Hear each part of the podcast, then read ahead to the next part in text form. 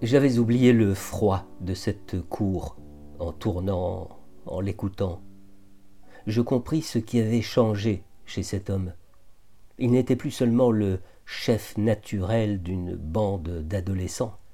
Il avait des mots, des mots qui claquaient comme des balles, des, mots qui frappaient chaque cible en plein cœur, des mots que je n'avais jamais entendus dans les rues.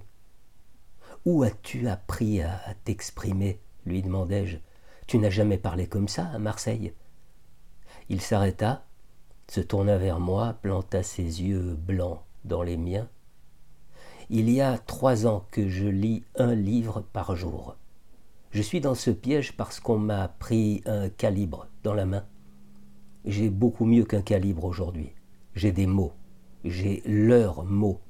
Ils ne savent plus comment m'attraper. On n'attrape pas un type qui a des mots. Ils me craignent parce que je les connais. Je connais leur pouvoir et leur faiblesse. Ils ne savent plus qui je suis. Lis, René. Tu leur feras très peur. Tu les trouves où, tous tes livres? L'aumônier est un type bien.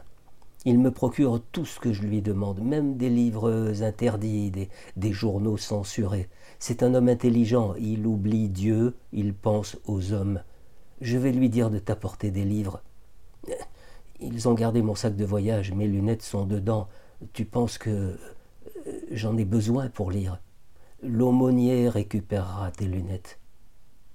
Je compris pourquoi les autres détenus s'écartaient pour nous laisser passer dans cette étroite cour. Ange-Marie Santucci ne pliait devant personne. Il était corse, dangereux, il avait des mots, il était devenu incontrôlable, craint et respecté de tous.